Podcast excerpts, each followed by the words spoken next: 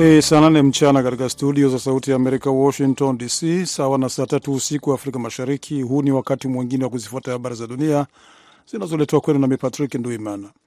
Rais wa Marekani Joe Biden Jumatano amesema kwamba Vladimir Putin anashindwa katika vita nchini Ukraine, lakini ni mapema mno kusema ikiwa rais wa Rusia amedhoofishwa na uwasi uliofeli wa kundi la mamluki la Wagner. Alipoulizwa na waandishi wa habari katika White House ikiwa Putin sasa ni dhaifu, Biden alisema ni vigumu kusema, lakini ni wazi kuwa anashindwa katika vita nchini Ukraine na anashindwa katika vita nyumbani. White House inachukua tahadhari kwa kutafsiri kitakachofuata baada ya matukio yasiyo ya kawaida nchini Russia, ambapo wapiganaji wa kundi la Wagner waliasi na kutishia kushambulia Moscow kabla ya kubadili mpango wao. Biden anaongoza harakati za nchi za magharibi kwa kuiunga mkono Ukraine kujihami dhidi ya uvamizi wa Rusia ulioanzishwa mwezi Februari mwaka jana. Umoja wa Mataifa Jumatano umesema unaonya juu ya hali ya kutisha kuhusu hali ya kibinadamu katika eneo la kaskazini mashariki mwa Nigeria linalokumbwa na mzozo, huku idadi kubwa ya watu wakihitaji msaada. Mzozo mbaya umedumu kwa miaka kumi na minne kati ya jeshi na makundi ya wanamgambo wa Kiislamu likiwemo kundi la Boko Haram. Zaidi ya watu elfu arobaini waliuawa na zaidi ya milioni mbili kuhama kutoka makazi yao na kusababisha moja ya mzozo mbaya wa kibinadamu wa karne ya 21. Lazima tuchukue hatua haraka kuzuia hali kaskazini mashariki mwa Nigeria kuwa janga baya zaidi, Matias Smail, mratibu wa misaada ya kibinadamu ya Umoja Mataifa nchini Nigeria, ameuambia mkutano wa waandishi wa habari mjini Geneva. Amesema karibu watu milioni sita wanahitaji msaada mwaka huu kutoka milioni tano na nusu mwaka jana, huku idadi ya watu wanaokabiliwa na njaa katika majimbo ya Borno, Adamawa na Yobe ikiongezeka kutoka milioni 4.1 hadi milioni 4.3. Unaendelea kusikiliza habari za dunia moja kwa moja kutoka jiji kuu la Marekani, Washington DC. Mwanaume mmoja alichukua Qurani na kuichoma nje ya msikiti mjini kati Stockholm leo Jumatano, baada ya polisi wa Sweden kuruhusu maandamano, tukio ambalo linaweza kuikasirisha Uturuki wakati Sweden inaomba kujiunga na muungano wa NATO. Polisi baadaye walimshtaki mwanaume huyo kwa uchochezi dhidi ya kundi la kikabila au la taifa. Msururu wa maandamano nchini Sweden dhidi ya Uislamu na kwa ajili ya haki za Wakurdi yameikasirisha Ankara, ambayo Sweden inahitaji uungaji mkono wake ili kujiunga rasmi na NATO. Waziri wa mambo ya nje wa Uturuki Hakan Fidan amelani kitendo hicho kwenye Twitter, akiongeza kuwa ni jambo lisilokubalika kuruhusu maandamano dhidi ya Uislamu kwa madai ya uhuru wa kujieleza. Takriban watu mia mbili waliokuwa wanatizama, wanatazama maandamano hayo wameshuhudia mmoja wa waandalizi wawili akichukua kurasa za nakala ya Quran na kuzikanyaga na viatu vyake kabla ya kuweka ndani yake nyama ya nguruwe na kuchoma moto kitabu hicho. Baadhi waliokuwa kwenye eneo la tukio walipaza sauti wakisema Mungu ni mkubwa kwa Kiarabu kupinga kitendo hicho cha kuchoma Quran, na mtu mmoja alikamatwa na polisi baada ya kujaribu kurusha jiwe. Korea Kusini inalenga kutoa idadi kubwa ya viza kwa wafanyakazi wa kigeni wenye ujuzi mwaka huu, huku waziri wa sheria akitangaza leo Jumatano kutoa hadi viza elfu thelathini ili kuyasaidia makampuni kukabiliana na uhaba wa wafanyakazi. Kutokana na vijana wa Korea Kusini kusita kuchukua ajira ndogondogo, sekta za viwanda na kilimo katika taifa hilo la nne lenye uchumi mkubwa barani Asia zinasumbuka kujaza nafasi ambazo hazina wafanyakazi. Ongezeko hilo la viza zitakazotolewa mwaka huu litakuwa kubwa kufikia sasa na litasaidia kukabiliana na uhaba wa wafanyakazi wenye ujuzi katika sekta ya viwanda na kilimo, afisa wa wizara ya sheria amesema. Awali Korea Kusini ilikuwa imepanga kufikisha kiwango cha hadi viza elfu tano mwaka huu. Ofisi ya rais ilimnukuu waziri wa sheria Han Dung-hun akiuambia mkutano wa serikali kwamba serikali italazimika kuzungumza na wageni walioshindwa kufika nchini humo kwa sababu ya kiwango kidogo cha viza. Mwisho wa habari za dunia, lakini hapa studio mtakuwa naye Kennes Bwire katika kipindi cha Kwa Undani na wageni kiwatakia usiku mwema.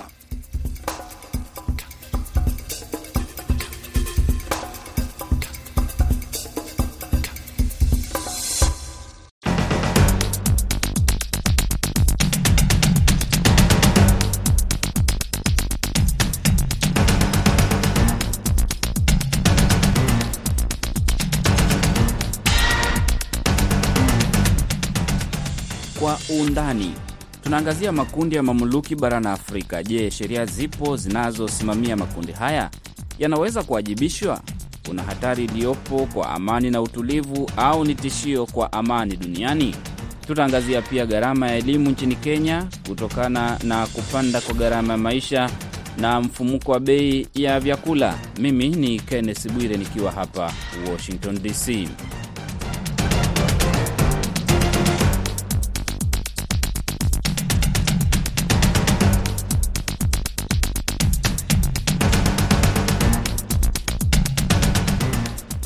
Mamluki wapo katika nchi nyingi kote duniani, wapo katika nchi za Afrika. Wameripotiwa kuwepo Afrika ya Kati ama Jamhuri ya Afrika ya Kati, Sudan, Libya, Mali, Chad, Msumbiji au Mozambique na Zimbabwe. Pia shughuli za mamluki zimeripotiwa katika nchi kama Nigeria, Ukraine, Yemen, Siria, Iraq, Afghanistan na kwingineko. Katika baadhi ya hizi nchi wamepewa uwezo hata nchi ya Marekani.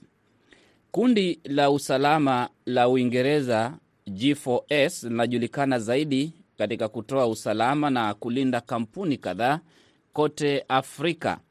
Kundi hili sasa lipo katika zaidi ya nchi 125 kote duniani kwa ajili ya usalama, hasa kutoa usalama kwa benki na kusafirisha pesa. Bunduki za kukodi, hawa mamluki wanalinda hata mashirika ya kimataifa na shughuli zao, hata shughuli za baharini. Mashirika yasiyo ya kiserikali kama World Vision pamoja na mashirika mengine kama Save the Children yamekuwa yakitafuta haya ama hizi kampuni za kibinafsi ambazo zinatoa usalama kusaidia shughuli zake katika sehemu ambazo mashirika haya yanahisi kwamba hamna usalama. Limetokea tukio wiki hii, msikilizaji, ambapo kundi la Wagner limeripotiwa kuwa na njama ya kutaka kupindua utawala wa Vladimir Putin wa Russia, jaribio ambalo baadaye limetulia na kuripotiwa ndani ya Russia kwamba mazungumzo yanafanyika kuweza kulimaliza kundi hili la Wagner. Kwa kuzingatia hayo, namwalika Profesa David Monda, mhadhiri wa siasa na uhusiano wa kimataifa pamoja na diplomasia katika chuo cha City New York hapa Marekani. Profesa Monda, bunduki za kukodi, mamuluki kwa namna yoyote yaliyotokea Russia ni tukio ambalo linastahili kuwatia wasiwasi viongozi hasa wa Afrika. Lazima iwatie wasiwasi eh, na sio tu viongozi wa Afrika, viongozi wa Urusi na viongozi uh, wa mataifa ambayo yana misingi ya kidemokrasia, kwa mfano hapa Marekani Uh, na vile ulitaja G4S eh, kule Uingereza eh, mamluki wanaweza kuwa na madhara kwa mataifa yanayoendelea, kwa sababu hao sio jeshi rasmi. Kwa hivyo mabaya wanayoyafanya, safisha safisha za kikabila zinapotokea, ni vigumu kuelewa ni nani atakayewajibika na ni nani atakayefunguliwa kesi. Pia kwa mataifa mengi ya Afrika kumekuwa na hawa mamluki ambao eh, wanatumia madaraka au nguvu zao za kijeshi kupindua serikali nyingi eh, kule Afrika. Eh, tunamkumbuka uh, sana yule nguli eh, mamluki nguli Bob Denard ambaye alihusika sana eh, kule Angola, akahusika tena kule eh, Afrika Kusini, Mozambique na hata akapindua serikali ya Ushelisheli. Kwa hivyo wana madhara sio tu kwa mataifa yanayoendelea kule Afrika, lakini pia eh, mataifa haya ambayo kama Marekani na Uingereza ambayo yana misingi ya kidemokrasia, kwa, kwa sababu ni vigumu eh, mamluki hawa kuwajibika eh, kwa sababu eh, hawako kwa mfumo rasmi kama jeshi la kitaifa. Wameripotiwa kuvuruga mchakato wa kuleta utulivu nchini Libya tangu kuanguka kwa utawala wa Muammar Gaddafi. Mamluki hawa tutawahusisha pia na kundi la RSF nchini Sudan ambalo liliundwa wakati wa Omar al Bashir. Wameripotiwa kuvuruga au kulinda amani Mali na sehemu zingine za Sahel. Je, hizi bunduki za kukodi, hawa walinzi wa kukodi, haya mashirika ya kukodi ni tishio kiasi gani? Ni tishio kubwa. Eh, tukichukua kwa mfano uh, hawa mamluki wa kutoka Urusi, uh, kikundi cha Wagner Group uh, wao wametumiwa eh, kuweza eh, kuvuruga demokrasia kwa njia fulani, kwa sababu tunajua eh, mataifa mengi ambayo eh, mamluki hawa wanayashikilia eh, yameingia madarakani kwa njia za kijeshi kama kule Mali eh, kama kule Chad ambapo eh, mifumo ya kidemokrasia ya kidemokrasia imezoroteka. Kwa hivyo eh, wana hiyo hatari ya kuvuruga amani, ya kuvuruga, kuvuruga demokrasia.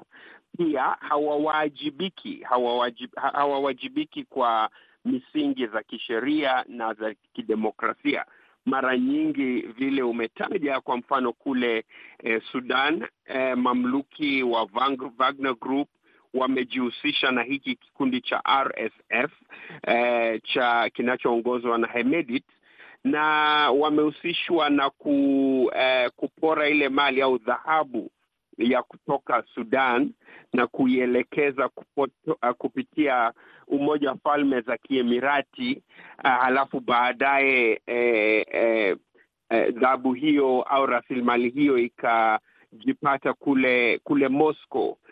Pia lazima nisisitize ya kwamba mamluki hawa pia wanapendwa kutumiwa na serikali tofauti tofauti kama Wagner Group, kwa sababu michafuko inapotokea, kukiwa na ukiukwaji wa haki za kibinadamu, basi hakuna serikali ambayo inaweza moja kwa moja ikashutumiwa na kwa njia nyingine, serikali kama ya Urusi inaweza kutumia hawa mamluki kuweza kueneza maslahi zake za kikanda, kama vile tunaona vile Wagner Group inatumiwa kueneza sera na maslahi za Urusi kote Sahel, kutoka Guinea hadi Chad, uh, hadi hata kule Sudan uh, na ina ushawishi mkubwa, inazorotesha hali ya amani, inakiuka uh, haki za kibinadamu, na pia mamluki hawa hawaajibiki kwa serikali yoyote.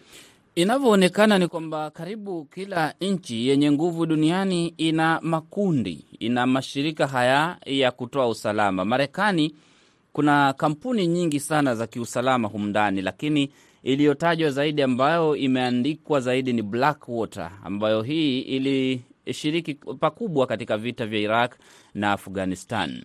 Wagner imetajwa Russia, Uingereza tumetaja eh, hiyo kampuni ya usalama ya G4S iko kila mahali. Karibu theluthi eh, tatu ya shughuli zote za kijeshi nchini Iraq zilisimamiwa na G4S. Nani atakayemwajibisha mwingine? Nani atakayemnyoshea mwingine kidole kutaka makundi haya yadhibitiwe? Itabidi eh, jamii ya kitaifa iamue na mataifa haya madola makubwa yaje pamoja yaweke mikakati au mifumo eh, ya kimataifa ili kudhibiti uh, vikundi hivi vya mamluki. Hakuna taifa moja ambalo peke yake inaweza kuwadhibiti ana kwa ana, kwa sababu mara nyingi hawa mamluki wako kwa mataifa ambayo yanaendelea. Uh, wapo kwenye mazingira ya vita.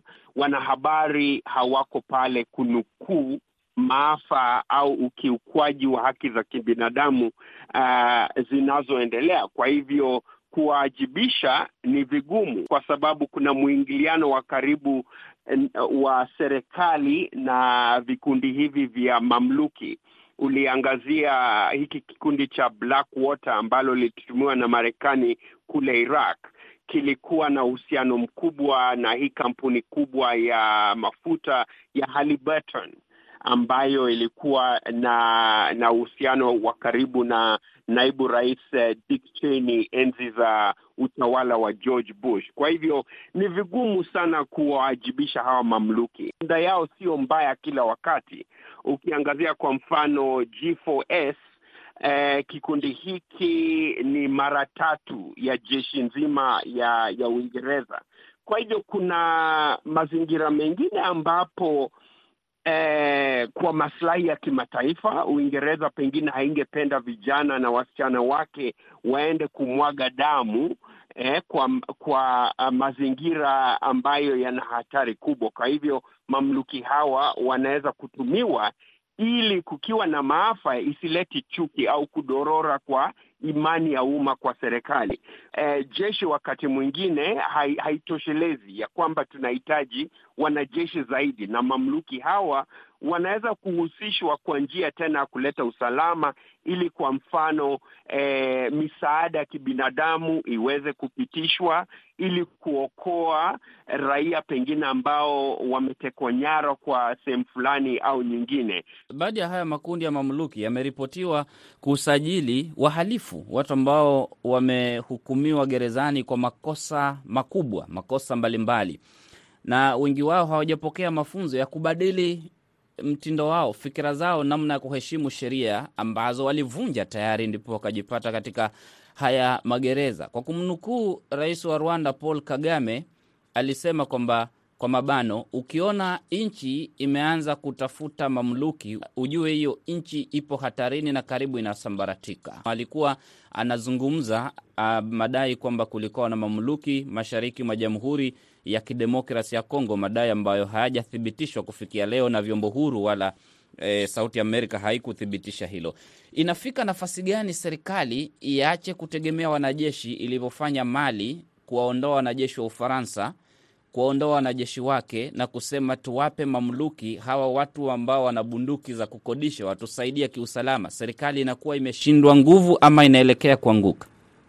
Nafikiria eh, wakitumia mamluki ni kusema ya kwamba serikali imeshindwa nguvu. Eh, kwa mfano eh, kwa mazingira ya kule Sahel eh, kule Mali eh, zi, mataifa mengi kule yalikuwa uh, enzi za nyuma zilikuwa uh, uh, zimethibitiwa au zimeshikiliwa na Ufaransa. Uh, kwa karne hii Ufaransa imeanza kuangazia zaidi umoja uh, wa Ulaya na sarafu ya ya kanda hiyo CFA eh, ni kama ime, imeendelea kusambaratika kwa kiasi fulani.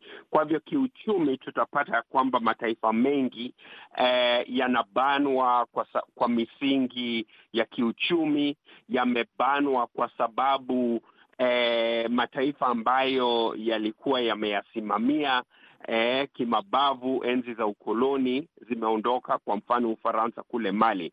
Kwa hivyo mamluki hawa kwa sababu wana mafunzo rasmi, wana mafunzo makali ya kijasusi na ya kijeshi, pengine wakati huo serikali inaona ya kwamba ni afadhali pengine watumie au wawalipe hawa mamluki kwa sababu kujaribu kujenga jeshi uh, la kitaifa itachukua muda, na ukichukua mfano wa kule Mali wale wa eh, walikuwa wanaleta hatari sana eh, hata ya kupindua eh, serikali ya Mali. Uliangazia kule nyuma ya kwamba ile nidhamu ya hawa mamluki, na ni kweli kabisa, wengi wao wana kesi eh, chungu nzima eh, wamefanya uhalifu wa wengine wao wakafungwa gerezani. Eh, Evgeny Prigozhin kwa kwa wakati huu, kwa mfano huyu mkuu wa Wagner Group eh, alikuwa eh, alikuwa gerezani kwa muda kwa uhalifu. Uh, yule mamluki sugu Bob Denard pia alikuwa amefungwa na alikuwa ameshutumiwa kwa njia nyingi tu. Uh, hata kule Ufaransa alikuwa ameshtakiwa.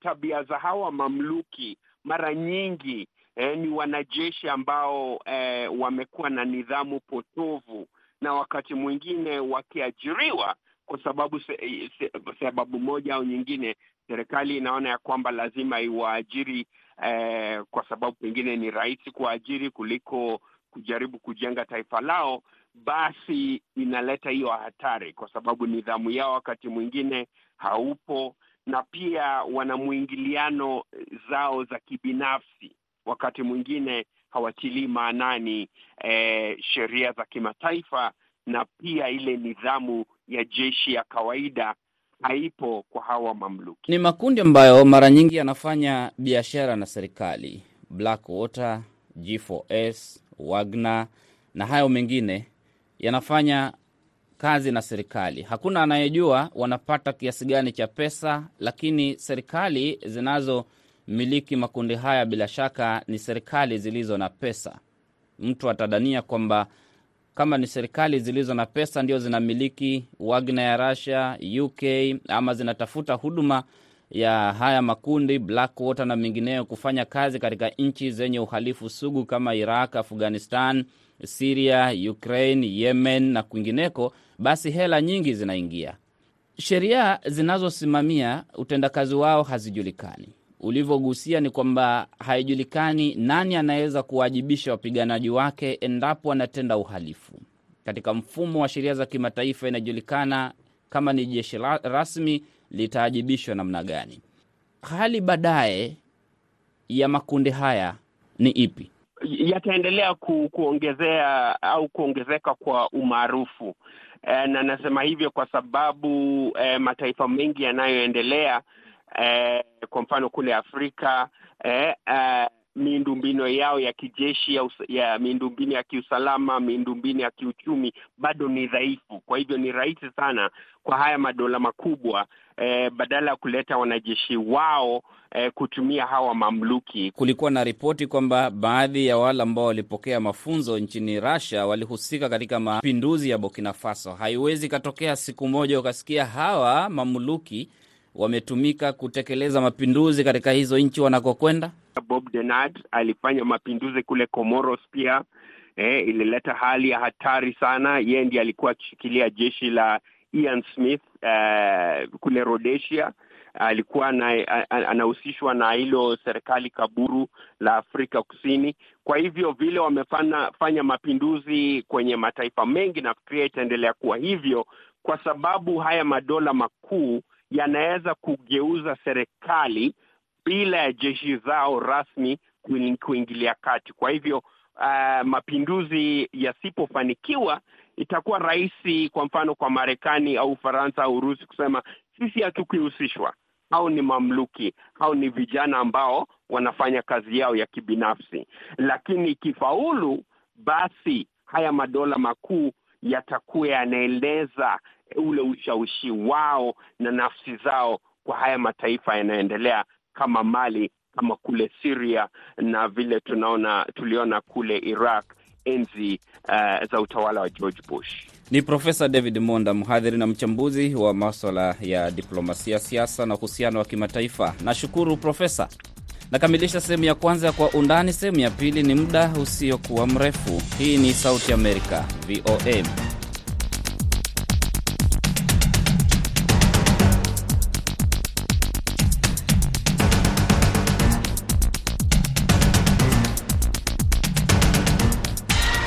Karibu katika sehemu ya pili ya Kwa Undani kutoka Sauti Amerika, VOA. Mimi ni Kenneth Bwire. Shule nchini Kenya zimeripoti ugumu wa kuendesha shughuli za masomo, haswa katika shule za upili kutokana na kupanda kwa gharama ya vyakula na ukosefu wa fedha. Collins Adede na Mina Chombo wameandaa ripoti ifuatayo kutoka studio zetu za Mombasa. Asante sana wenzetu. Kama ulivyogusia, kweli shule nyingi nchini Kenya zimelazimika kufungwa kwa likizo ya nusu muhula kwa kipindi kirefu ikilinganishwa na ratiba iliyotolewa na serikali. Walimu wakuu wanasema fedha wanazopokea kushughulikia wanafunzi shuleni au kuendesha shule hazitoshi, hawawezi kukidhi mahitaji. Chakula kimepanda bei. VOA imepata fursa ya kukutana na walimu ambao wanashiriki kongamano la 46 la kila mwaka, na hapa ni walimu wakuu wa shule za sekondari. Kucheleweshwa kwa fedha za shule ya upili zimetuathiri sana sisi kama walimu wakuu.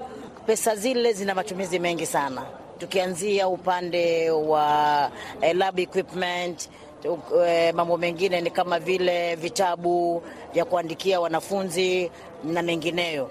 Ukija upande wa operation kuna mishahara ya wafanyikazi. Kwa hivyo kama miezi miwili hai, capitation haijafika katika mashule, huwa ni changamoto kubwa sana, kwa sababu hatujui, tunakwama, hatujui tufanye nini. Lakini wakati mwingine pia inakuja na inakuja in quotas kidogo sana eh? kiasi cha kwamba hujui pia ujipange vipi kama mwalimu mkuu. Kwa hivyo hizo ni changamoto, na wazazi hawajui hilo, lakini kwa sababu hatuna namna, tuna struggle hivyo hivyo, lakini tunaomba kama inawezekana, serikali itazame sana upande wa elimu, wahakikishe kwamba hizi shule wanazipatia hizi hela mapema iwezekanavyo. Je, hili huenda likatatiza hata performance ya shule? Sasa ikiwa vifaa ambavyo vinatakikana shuleni hatuwezi kupik, kuvipata kwa wakati, kwa sababu baadhi ya hao suppliers they want to be paid immediately they supply. Wakitunyima hizo vifaa muhimu, obviously wanatoto wana, wanaathirika kwa sababu hawawezi kupata vile vifaa kwa wakati, na hiyo pia inaathiri majibu ya mwanafunzi. Hali ni mbaya zaidi katika shule za bweni, kwa sababu mwanzo pesa zenyewe ni kidogo, e, bei za vitu karibia vyote imepanda. Kwa hivyo afadhali hata kama ni kidogo zipatikane kwa wakati kuliko kuja kuchelewa. Kwa hivyo tunaomba serikali itusaidie zile pesa zipatikane kwa mapema. Sauti za walimu wakuu wa shule mbalimbali wakizungumzia hali ya kiuchumi wanayokumbana nao wanaposimamia shule mbalimbali. Malilio ya walimu wakuu yanalingana na ripoti iliyotolewa na jopo la elimu lililobuniwa na Rais William Ruto lililoongozwa na Profesa Rafael Munavu lisema kwamba uh, wizara ya elimu inafaa kuongeza mgao wa fedha kwa kuhakikisha kwamba hizo shule za upili zinapata fedha ya kutosha, kwani walimu wakuu wamekuwa wakilalamika mara kwa mara na pia walijumuika katika kutengeneza ripoti hiyo. Jopo hilo lilisema kwamba kuna haja ya kuondolewa kwa shule za bweni, kwani shule hizo za bweni zimekuwa na gharama kuziendesha, na mbali tu na gharama, pia kuna swala la usalama. Walimu wakuu wanaitaka serikali kuhakikisha wameongeza idadi ya walimu kuhusika katika madarasa hayo, kuhakikisha usalama wa wanafunzi, hasa kukiripotiwa matukio ya mashambulizi ya hapa na pale, wizi wa ng'ombe, mashambulizi ya kigaidi ambayo pia amelikumba taifa jirani Uganda. Kwa undani tumezungumza na mwenyekiti wa chama cha walimu wakuu wa shule za upili nchini Kenya, Indimuli Kahi. Shule zetu za upili ni kama kwa sasa zimebaki kujitayarisha kwa senior secondary. Maswali tunajiuliza ni matayarisho yapi ambayo inatakana tufanye? Je, tutachagua vipi vile vitengo ambavyo vimewekwa uh, kando kwa senior secondary, zile pathways? Ni nini ambacho tutatakana kuzingatia kuchagua pathway hiyo? Tunaangalia pia ukosefu wa walimu. Tunafurahia kuwa serikali imekubali ikaajiri ika walimu elfu thelathini na tano uh, katika mgao huu wa pesa. Wametenga pesa pia kuajiri walimu wengine wengi, lakini shida ambayo iko tunaangazia sasa kitengo cha junior secondary, lakini jua kuwa secondary schools peke, yake eh, tulikuwa na shortfall ya karibu elfu mia moja kumi na sita. Junior secondary inakuja pia na tatizo lake ambalo pia linataka waalimu wao. Eh, pili, usaidizi wa kitaalam wa jinsi ya kuhifadhi vyakula na vile vile uh, upande wa health ya wanafunzi uh, tungependa kuwa serikali ianze kufikiria sasa kuwaajiri wafanyikazi pengine clinical officers. Ni sauti yake mwenyekiti wa muungano wa walimu wakuu wa shule za sekondari nchini Kenya, Endimuli Kahi. Waziri wa elimu Ezekiel Machogu amepuzilia mbali kusema kwamba kumekuwa na changamoto za kifedha katika shule za sekondari na kwamba tayari serikali imeidhinisha kutumwa kwa fedha katika shule hizo na kusema kwamba huenda ikawa tu ni kucheleweshwa kutoka katika benki husika. Ripoti hiyo ya Collins Adede na Mina Chombo inakamilisha kwa undani. Mwelekezi amekuwa Aida Isa, mimi naitwa Kenneth Bwire. Asante kusikiliza Sauti ya Amerika, VOA. Uwe na usiku mtulivu.